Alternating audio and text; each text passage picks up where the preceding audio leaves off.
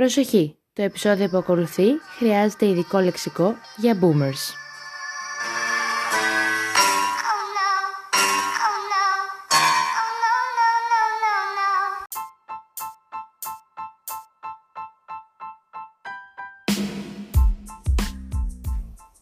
Γεια, είμαι η Σοφία και αυτό το podcast είναι μια σειρά από τυχή γεγονότα που συμβαίνουν στο μυαλό μου. Ή πολύ απλά, τι κάνω μόνη μου μέσα στο σαλόνι μου.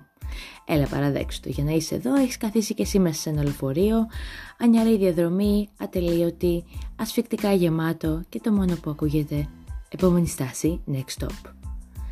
Εντάξει, ως παθούσα κατανοώ, συμπάσχω και είμαι εδώ για να σου λύσω αυτό το πρόβλημα. Καλώς ήρθες λοιπόν στο ασυνείδητό μου.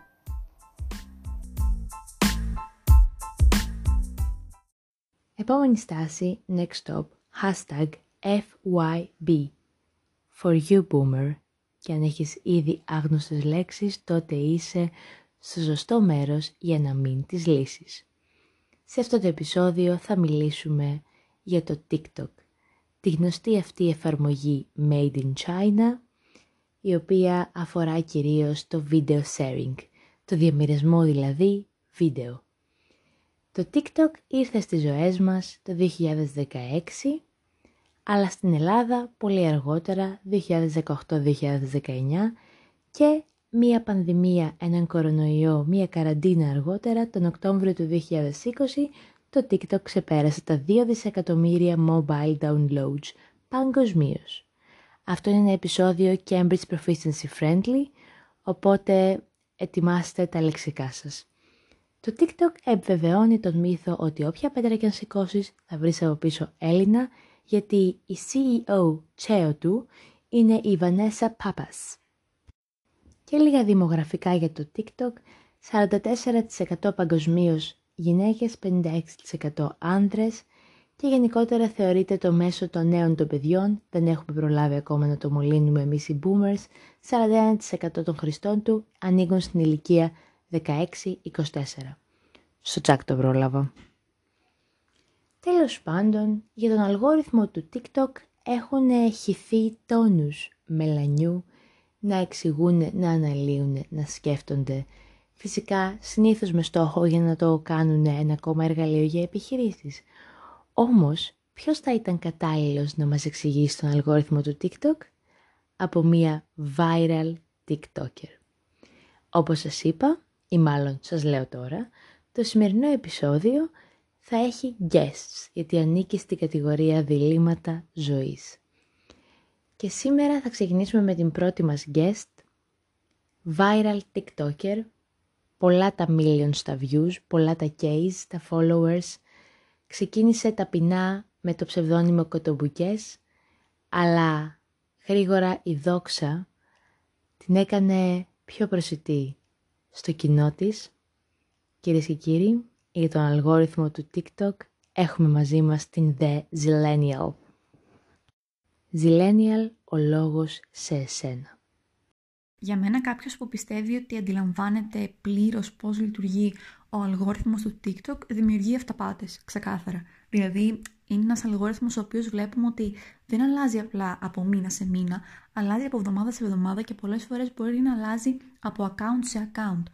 Αυτό έχεις σαν αποτέλεσμα πολλές φορές να το βλέπουμε να λειτουργεί σε έναν πολύ μεγάλο βαθμό, όπως βλέπεις τα καζίνο. Δηλαδή, έχουμε δει πάρα πολλές φορές ένα account να έχει ξαφνικά ένα φοβερά viral βίντεο με 10 εκατομμύρια views και τα επόμενα 5 βίντεο που θα ποστάρει να είναι ξεκάθαρα flop, με 50 views το καθένα ας πούμε. Είναι σαν να προσπαθεί ο αλγόριθμος να σε κρατήσει εκεί πέρα πιστεύοντας ότι εάν συνεχίσεις να προσπαθείς κάποια στιγμή θα ξαναέχεις ένα μικρό win ανεξάρτητα από το πόσες φορές χάνεις το ενδιάμεσο. Οπότε για τους ανθρώπους που το χρησιμοποιούν το TikTok με κάποιο σοβαρό purpose, το να γίνουν διάσημοι, το να καταφέρουν να πουλήσουν, να βγάλουν λεφτά από αυτό, σίγουρα είναι πρόβλημα γιατί πολλές φορές θα έχεις απέναντί σου την τύχη. Για τα άτομα που απλά το χρησιμοποιούν για να κάνουν βιντεάκια και να περάσουν καλά, ε, κάποια βιντεάκια θα πάνε καλύτερα, κάποια χειρότερα και πραγματικά όσο πιο πολύ κάνει κάποιος focus στον αλγόριθμο και όχι στο πόσο θα περάσει ο ίδιος καλά μέσα από το TikTok, εχάνει περισσότερο από ό,τι κερδίζει θεωρώ. Ευχαριστούμε θερμά την viral TikToker για αυτή την παρέμβαση. δεν θα είναι η μόνη spoiler alert. Ε, ακολουθούν παρεμβάσεις και συμβουλές από Her Majesty the Zillennial. Αυτό ήταν εντελώς clickbait, γιατί όπως έχω ξαναπεί σε προηγούμενο επεισόδιο στην ομάδα 15-17 πηγαίνουμε κουβάς, οπότε εδώ είμαι, το διορθώνω, έχω φέρει viral tiktokers μέχρι και γι' αυτό. Στο σημερινό επεισόδιο όμως ο παραγωγικός διάλογος επεκτείνεται πέρα από το virality και στα θύματα της ίδιας της εφαρμογής. Και έφερα γι' αυτό δύο πολύ αντιπροσωπευτικά δείγματα του δικού μου κοινωνικού κύκλου, την Ανίτα και το Γιάννη. Πολύ στενούς μου φίλους, πολύ μεγάλα θύματα του TikTok, θα καταλάβετε γιατί στα λεπτά που ακολουθούν. Ακολουθούν κομμάτια από τη συνέντευξη που πήρα στον Γιάννη και στην Ανίτα, με βάση τις ερωτήσεις που μας στείλετε εσείς αγαπημένοι μου ακροατές.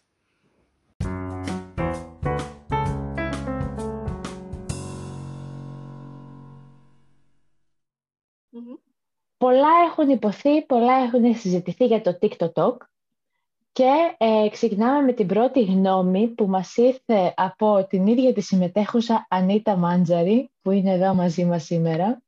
Αν το TikTok τελικά είναι ένας χώρος ασφαλείας, ένα ασφαλές λιμάνι, ένα safe space για εμάς.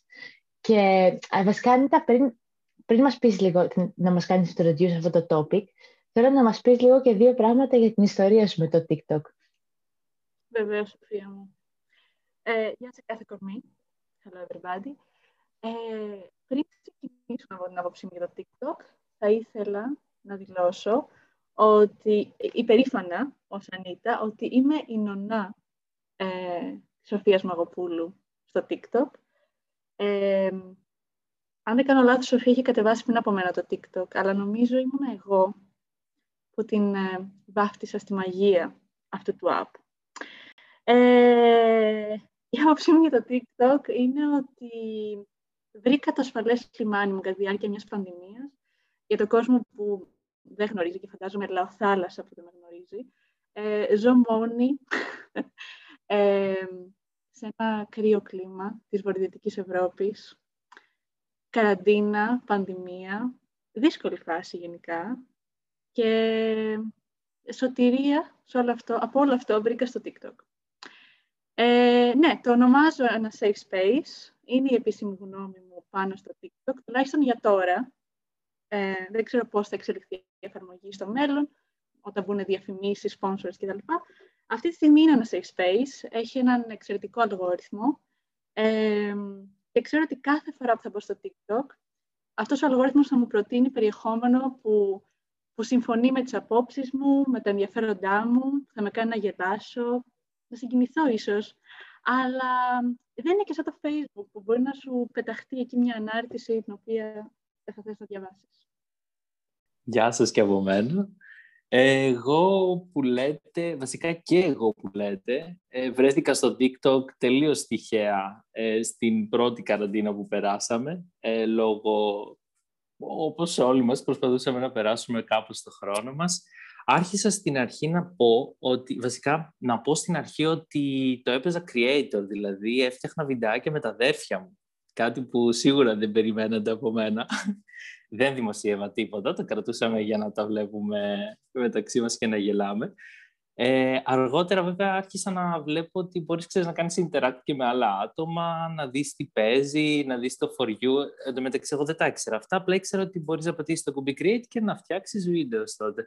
Μέχρι που πάτησα και το πρώτο μου like και εκεί νομίζω ξεκίνησε το κακό εντός εισαγωγικών.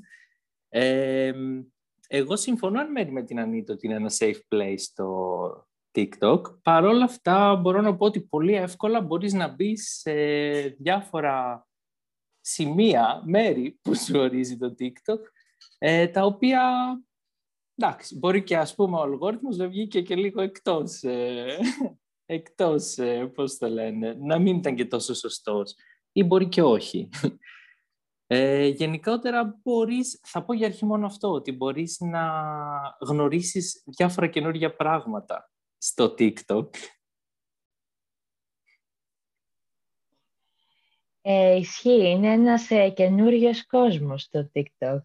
Για όλους μας, μικρούς και μεγάλους. Ε, θα έχει και ενδιαφέρον μετά να μιλήσουμε λίγο και για το old TikTok, για τους boomers, αλλά πρώτα θέλω να απαντήσουμε σε δύο ερωτήσεις από φίλους τηλεθεατές, ε, ακροατόπουλα, τα οποία κάπως συνδέονται. Πρώτον, ο αγαπημένος Bill Φράγιος που έχει έρθει και εδώ στην εκπομπή να μιλήσουμε για τη συνεφιλία. Όποιος δεν έχει ακούσει το επεισόδιο, μην τα ξαναλέω, ακούστε το επεισόδιο για τη συνεφιλία.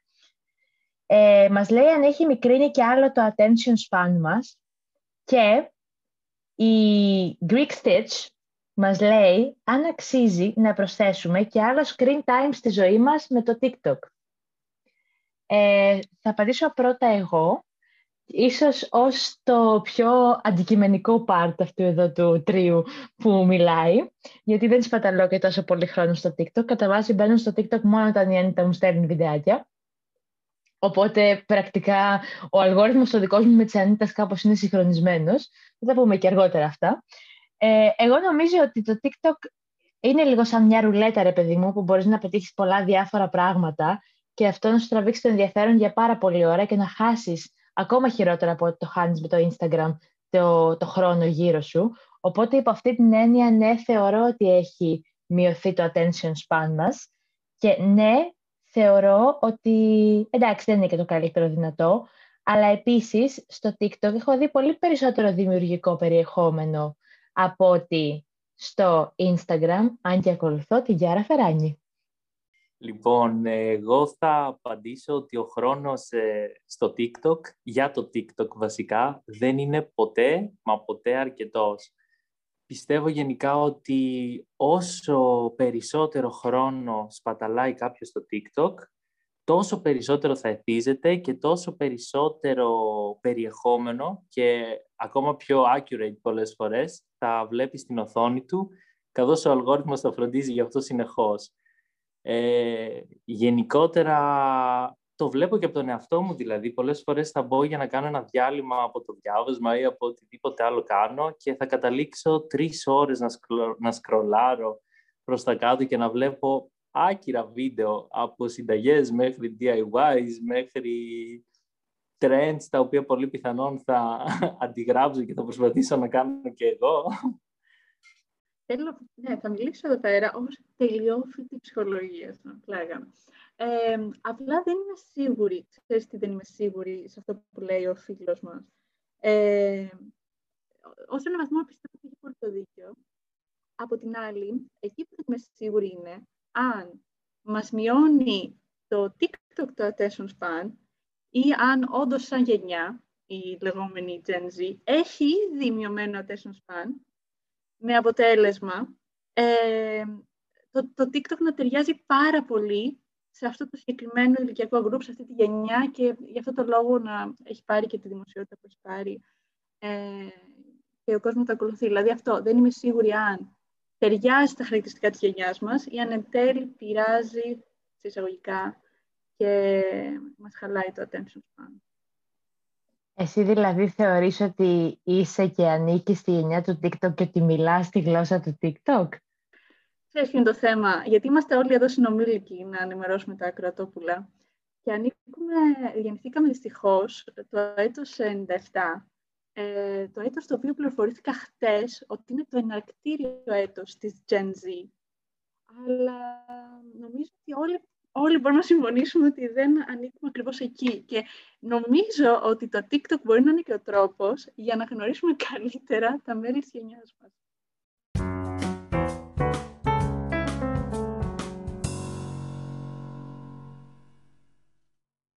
Και περνάμε στο επόμενο θέμα της ατζέντας μας. Diversity και τρασίλα είναι μία ερώτηση που συνδυάζει ερώτηση από ακροατόπουλο Instagramική και ερώτηση, σκέψη ε, εδώ πέρα των ε, ραδιοφωνικών παραγωγών ε, στα RGNA.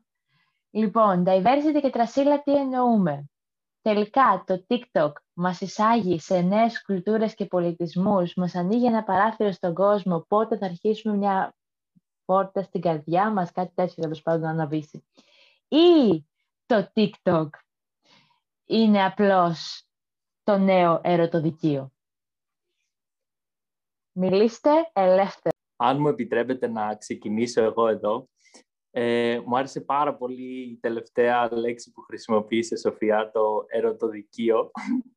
Ομολογώ να πω ότι το τελευταίο διάστημα το TikTok ε, έχει δείξει έναν άλλον εαυτό. Νομίζω ο Άγιος Βαλεντίνος φέτος ε, εκφράστηκε περισσότερο από ποτέ στο TikTok παρά σε οποιαδήποτε άλλη πλατφόρμα ή σε οποιαδήποτε άλλη πραγματικότητα. Ε, γενικότερα ε, πιστεύω ότι το TikTok προωθεί πάρα πολύ το diversity. Ε, γενικότερα είναι μια πλατφόρμα που το υποστηρίζει πάρα πολύ αυτό και είναι πάρα πολύ ωραίο το ότι οποιοδήποτε μπορεί να μπει, να δημιουργήσει περιεχόμενο και να προβληθεί. Ο έρωτας στα χρόνια του TikTok και του Αγίου Βαλεντίνου ήταν ε, φαινομενικός, ε, Γιάννη. Το είδαμε όλοι από τα καταπληκτικά βίντεο που μοιράστηκες μαζί μας. Πώς υπάρχει αγάπη εδώ που τη νιώθεις στην πανδημία και στον ψηφιακό κόσμο. Ε, Ανίτα, πιστεύω ότι έχεις πολλές σκέψεις για τον diversity στο TikTok και σου δίνω τον ε, ραδιοφωνικό λόγο. Ε, ναι, σίγουρα. Ε, νομίζω ότι αν ε, έπρεπε να φτιάξω μια λίστα με τα πράγματα που μου αρέσουν περισσότερο στο TikTok, είναι το diversity. Ε, κοίταξε να δείτε, πιστεύω πραγματικά ε, υπάρχει ένας αλγόριθμος πίσω από όλο αυτό, αλλά σε μεγάλο βαθμό είναι επιλογή μας ε, σε ποια βίντεο θα πατήσουμε like, ποια βίντεο θα δούμε περισσότερο. Ε, και υπάρχουν τόσες διαφορετικές κοινωνικές, πολιτισμικές ομάδες ε, οι οποίες προβάλλονται στο TikTok και ε, τις οποίες πολλές φορές κυνηγάω κι εγώ με τα like μου και τις προπολές μου ε, γιατί πραγματικά μου προκαλούν τεράστιο ενδιαφέρον. Ε, θα ήθελα να μιλήσω, θα ήθελα απλά να αναφέρω το Disability TikTok, που είναι ένα από τα αγαπημένα μου, ε, και μιλάμε για ένα ολόκληρο community ε, ατόμων με οποιοδήποτε, οποιαδήποτε αναπηρία μπορείς να φανταστείς, από ας πούμε κάποια ε, δυσμορφία ή κάποια δυσκολία στην ε, ακοή ή την ομιλία, ο, οτιδήποτε, οτιδήποτε μπορείς να φανταστείς. Ε, και υπάρχει πραγματικά ε, ανεξάρτητοι creators από όλο τον κόσμο με ε, αναπηρίες, οι οποίοι έχουν δημιουργήσει αυτό το community στο TikTok ε, προκειμένου να ε, γνωστοποιήσουν τα προβλήματα, την καθημερινότητά τους, αλλά από την άλλη και το πόσο φυσιολογικά μπορεί να κυλάει η ζωή για αυτούς. Ε, είναι πράγματα σαν και αυτά, τα οποία πραγματικά δεν τα έχω εντοπίσει σε καμία άλλη πλατφόρμα, σε κανένα άλλο ε, social media. Και πραγματικά με χαροποιούν πάρα πολύ. Όπως να προσθέσω και εγώ θα δώσω μια πολύ μικρή παρένθεση, το γεγονός ότι το TikTok, ok, βασίζεται κατά βάση στο βίντεο και τον ήχο ε, και έχει ξεκινήσει, δεν ξέρω αν το βλέπετε κι εσείς, γιατί νομίζω ο καθένας έχει πολύ διαφορετικό TikTok το οποίο παρακολουθεί και έχει, έχει ξεκινήσει ένα σχεδόν άγραφος κανόνας μεταξύ των creators να, ε, να, γράφουν, να βάζουν υπότιτλους στα βίντεο τους. Ε, έτσι ώστε να βοηθήσουν και να κάνουν πιο accessible προσβάσιμο το περιεχόμενό τους ε, σε, σε πληθυσμό ο οποίος δεν ακούει. Ε, και είναι πραγματικά πάρα πολύ όμορφο, γιατί δεν τους υποχρεώνει κανείς να βάζουν υπότιτλους, απλά γίνεται γιατί ε, θα έλεγα ότι είναι πάρα πολύ δημοκρατικό και πάρα πολύ ένα, ένα TikTok το οποίο φροντίζει για το diversity και το accessibility, προσβασιμότητα. Στο σημείο αυτό έχει ακολουθήσει μια εξαιρετική συζήτηση με πολύ ωραίες σκέψεις, αλλά μία διακοπή ρεύματος αργότερα το διαδίκτυο κατέρευσε σχεδόν, οπότε η συζήτηση αυτή δεν καταγράφηκε για κάποιο λόγο, αλλά θα προσπαθήσω να την κάνω μία σούμα εδώ, γιατί η ζωή στα δυτικά έχει πλάκα. Μιλούσαμε λοιπόν για το πώς το TikTok μας φέρνει πιο κοντά στην πολυπολιτισμικότητα και μοιράστηκε μαζί μας ο Γιάννης ότι κυρίως το TikTok του, ο αλγόριθμός του μετά από κάποια like που είχε κάνει κατέληξε να απαρτίζεται κυρίως από ε, Ρωμά και αυτό το βρήκε εξαιρετικά ενδιαφέρον γιατί στα άλλα κοινωνικά του δίκτυα μέχρι τότε δεν είχε ποτέ ε, τόσο μεγάλη υπερπροβολή αυτής της κοινωνικής ομάδας. Οπότε είπα εγώ ως απόφυτος ε, πολιτικών επιστημών βεβαίως βεβαίως ότι το TikTok είναι ο εκδημοκρατισμός και σε αυτό το σημείο είχε πέσει το πτυχίο από το ράφι. Ε, Με την έννοια ότι στο TikTok υπάρχει μια μεγαλύτερη έκθεση σε ομάδες και ανθρώπους που είναι περισσότερο διαφορετικοί από εμάς, γιατί δεν βασίζεται τόσο πολύ στο κοινωνικό μας κύκλο και στους ήδη φίλους μας, αλλά είμαστε ανοιχτοί σε έναν μεγαλύτερο κόσμο. Μια ευρεία γκάμα και παλέτα ανθρώπων. Αυτή η καταπληκτική συζήτηση, δυστυχώς, χάθηκε για πάντα, αλλά εύχομαι ότι κατάφερα έστω και σε ένα σημείο να την ε, κάνω, να τη μαζέψω κάπως και συνεχίσαμε την πορεία μας. Ε, συγγνώμη, υπάρχει κάποιο έκτακτο; Α, έχουμε μία έκτακτη είδηση και και κύριοι επέστρεψε η viral TikToker, είναι εδώ και θέλει να μας μιλήσει αυτή τη φορά για το πώς αισθάνθηκε όταν ένα πρωί ξύπνησε και είδε ότι ήταν viral. The Zillennial, ο λόγος σε εσένα.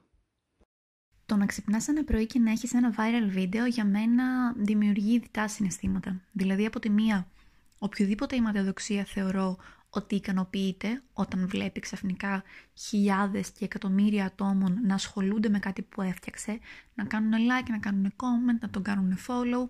Είναι πάρα πολύ ωραίο συνέστημα. Απλά πολύ γρήγορα αντιλαμβάνεσαι ότι όλο αυτό είναι πολύ εκτός του ελέγχου σου. Δηλαδή πλέον έχει ανοίξει κάτι το οποίο είναι προσβάσιμο σε έναν τεράστιο αριθμό ατόμων. Έχεις φίλους γνωστούς που είτε σου στέλνουν μήνυμα ότι σε είδα στο TikTok και έχεις χίλια τόσα like ή σε είδα σε μια σελίδα του Instagram που κάνει repost popular TikToks και αντιλαμβάνεσαι ότι πλέον δεν έχεις ιδιαίτερα τον έλεγχο του πού πάει το content σου και πώς χρησιμοποιείται και αυτό είναι ότι μπορεί να είναι λίγο τρομακτικό, ειδικά όταν το βιώνεις πρώτη φορά.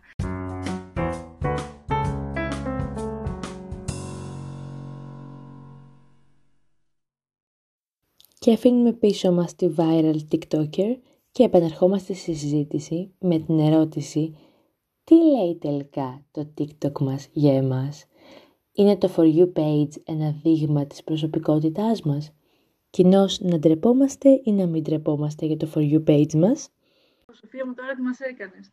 Ε... τώρα σκέφτομαι, τώρα που το, τώρα που το ρώτησα αυτό σκέφτομαι, αν το For You page μου στο TikTok λέει περισσότερα για μένα από ό,τι λέει ας πούμε το feed μου στο Instagram ή στο Facebook. Ε, και είναι πολύ πιθανός να το συνδέσω και αυτό που έλεγες πριν με το, ε, το wishful thinking για το community στο οποίο θα θέλαμε να ε, συμμετέχουμε. Βασικά εδώ να κάνω και μια παρένθεση. Τα αγγλικά του Cambridge δίνουν και παίρνουν σε αυτό το επεισόδιο. Πιστεύω δεν έχεις κανένα παράπονο. Είμαστε εδώ ακροατές όλων των επεισοδίων. Ε, ναι, οπότε έχω την εντύπωση, αν τα βάλω κάτω, δηλαδή έτσι τα γρήγορα στο μυαλό μου, στο mind file, ας πούμε, ότι είναι πολύ πιθανότερο το ε, For You page μου στο TikTok να ε, αντικαταπτρίζει καλύτερα ε, τα, τα αμυγή ενδιαφέροντά μου, ε, τα διάφορα κοινωνικά, ε, κοινωνικά groups, ομάδες με τις οποίες τα πηγαίνω καλύτερα, ε, σε αντίθεση π.χ. με Facebook, όπου πρέπει να, να ακολουθείς συγγενείς, επαγγελματικό κύκλο, ε, δύσκολες καταστάσεις εκεί πέρα, πολύ δύσκολες. Ε, και μετά έχεις το Instagram με τις γνωστές influencer, τους μεγάλους λογαριασμούς που απλά σου πουλάνε πράγματα. Μέχρι στιγμής, τουλάχιστον το TikTok, έχει παραμείνει, έχει παραμείνει αρκετά pure σε, σε σχέση με αυτά. Οπότε, ναι, θα σου έλεγα ότι το, το For You page μου στο TikTok λέει ποιος άνθρωπος είμαι. Ξέρεις έτσι, είναι αυτό που λέμε ότι δεν είναι η οικογένειά σου, αλλά η οικογένεια που διαλέγεις. Είναι αυτό το cheesy quote. TikTok, the family you choose. Γιάννη, ήρθε η ώρα να απαντήσεις αυτή την ερώτηση. Εδώ εγώ θα συμφωνήσω απόλυτα με την Ανίτα και θα πω ότι πιστεύω ότι το TikTok, το for you βασικά του TikTok μου, ε, με έχει καταλάβει πάρα πολύ καλά. Είναι όσο μπερδεμένο, είναι και η προσωπικότητά μου και τα ενδιαφέροντά μου. Ομολογώ να πω ότι όπως δεν μπορώ να αποφασίσω τι μου αρέσει σε αυτή τη ζωή, έτσι και το TikTok μου έχει περιεχόμενο από τα πάντα. Πιστεύω δηλαδή ότι όσο ε, περιηγούμε μέσα στο TikTok, πάντοτε το, το ένα βασικά βίντεο είναι τελείως διαφορετικό από το προηγούμενο και από το επόμενο αντίστοιχα. Ε, και ομολογώ να πω ότι βασικά πολλές φορές πιάνω τον εαυτό μου να κάνει like σε αυτά τα βίντεο, τα οποία είναι πολύ διαφορετικά το ένα από το άλλο. Και όντως δίνω ένα μπράβο στους ε, δημιουργούς της ε, πλατφόρμας, γιατί με κάποιο τρόπο, με αυτόν τον αλγόριθμο πια, έχουν καταφέρει κάτι πάρα πολύ καλό. Εγώ θα ήθελα μόνο, αν μου επιτραπεί, επειδή έχουμε, είμαστε εδώ πέρα περίπου πάνω από μισάωρο και εξυμνούμε την εφαρμογή, ε, νομίζω θα ήταν λίγο πιο ισορροπημένο να αναφέρουμε κάποια μειονεκτήματα. Ε, όπως ε, πολύ σωστά ο φίλτατος ακροατής, δεν θυμάμαι ποιος, ανέφερε την, ε, το γεγονός ότι είναι εθιστικό, περνάμε πολύ περισσότερο χρόνο μπροστά σε οθόνη, ε, μία ακόμα οθόνη. Ε, το γεγονός ότι ε, απαιτεί πολύ μικρό χρονικό διάστημα συγκέντρωσης με αποτέλεσμα να συνηθίζουμε, να συνηθίζουν οι εγκεφαλοί μας αυτό το πολύ μειωμένο χρονικό διάστημα ε, της προσοχής μας. Ε, και εγώ θα, θα ήθελα να προσθέσω στα μειονεκτήματα της εφαρμογής το γεγονός ότι ε, φαίνεται, όπως πολύ όμορφα αναφέραμε, τα, το disability TikTok, το ε, trans TikTok, το ε, dog TikTok, το, το TikTok το Ρώμα. Ε, κάπως έτσι φαίνεται να υπάρχουν ε, δυστυχώς και ομάδες, ε, community, τα οποία είναι λιγότερο φιλικά, ε, κάποια πιο ρατσιστικά TikTok, κάποια πιο έτσι, επικίνδυνα TikTok ε, ανά τον κόσμο. Με αποτέλεσμα και, αυτές, και αυτά τα community να μπουστάρονται σημαντικά μεταξύ τους και να αλληλού βλέπονται.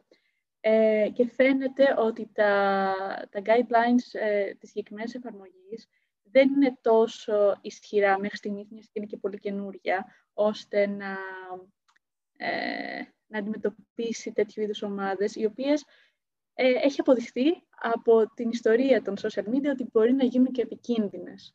Ε, οπότε, ναι, εγώ αυτό θα ήθελα να φέρω αρνητικό και αισθάνθηκα την ανάγκη να υποθεί γιατί δεν είναι όλα δεν είναι κάθε μέρα πασχαλιά στο TikTok.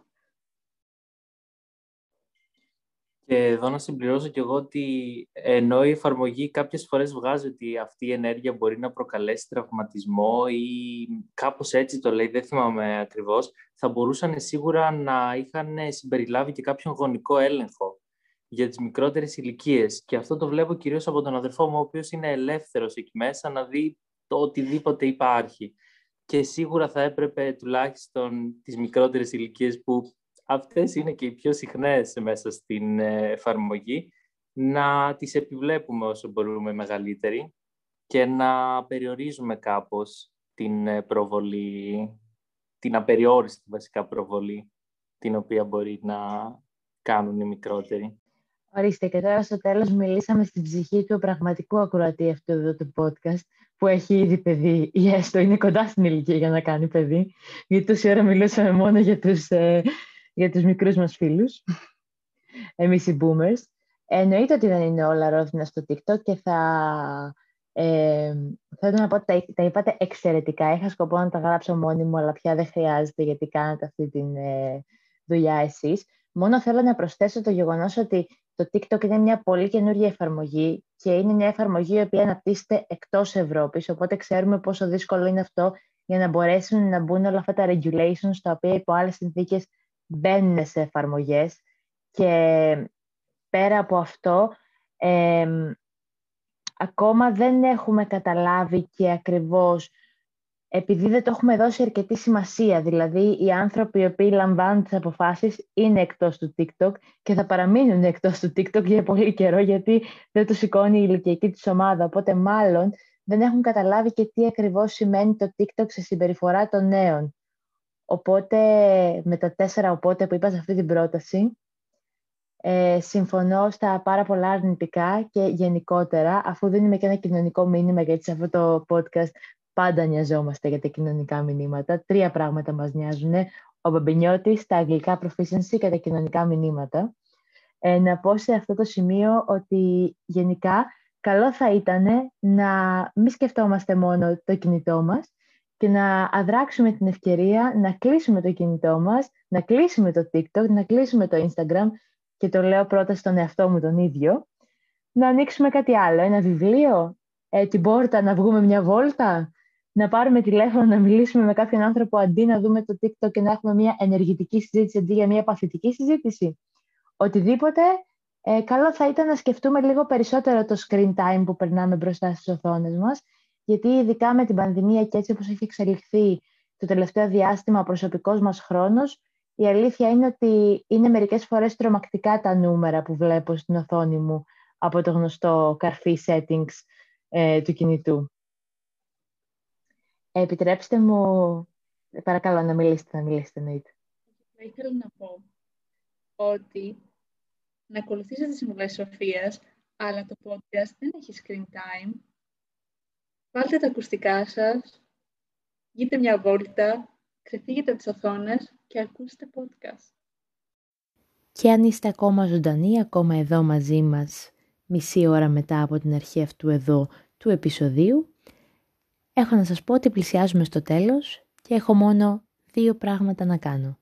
Την αποφώνηση, αλλά πριν από αυτό επιτρέψτε μου να δώσω αγωνιστικούς χαιρετισμούς και βραβείο στις καλύτερες απαντήσεις μέσω Instagram όταν σας ρώτησα να μου πείτε για το TikTok, γιατί ανταγωνισμός σε όλα τα επίπεδα.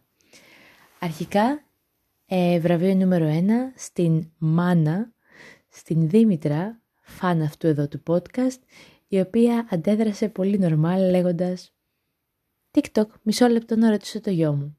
Δήμητρα, συγχαρητήρια, είσαι νικήτρια της καλύτερης απάντησης και μοιράζεσαι αυτό το βραβείο με τον μεγάλο φαν αυτού εδώ του show, κατά κόσμον Δημήτρη, κατά κόσμον Instagram Zazi Gorilla, ο οποίος έγραψε με brutal honesty ότι είναι ήδη αρκετά μεγάλος και πονάει αρκετά η μέση του για να κάνει και τους χορούς στο TikTok. Δημήτρη, είμαστε μαζί σου.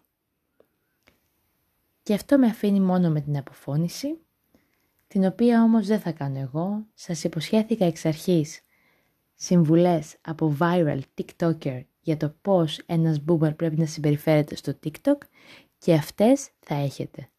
Μέχρι την επόμενη λοιπόν Δευτέρα και την επόμενη στάση, Zillennial, σου αφήνω το λόγο για αποφώνηση. Ευχαριστώ πολύ που μείνατε μέχρι εδώ. Ευχαριστώ πολύ το Γιάννη, την Ανίτα και τη Zillennial, Ελισάβετ κατά κόσμον. Τα λέμε.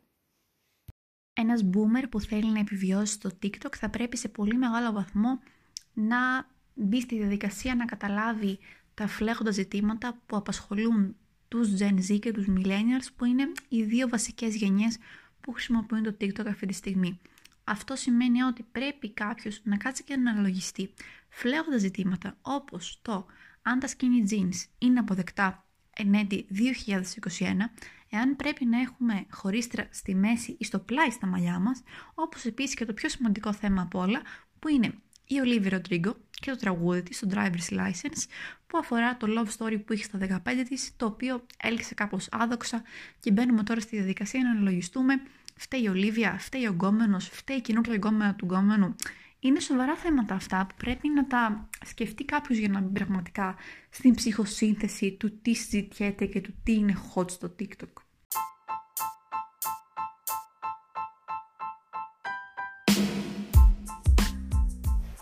Σε ευχαριστώ που με άκουσες και αν δεν το έχεις μετανιώσει ήδη, θα βρεις την επόμενη στάση Next Stop κάθε Δευτέρα στις 8.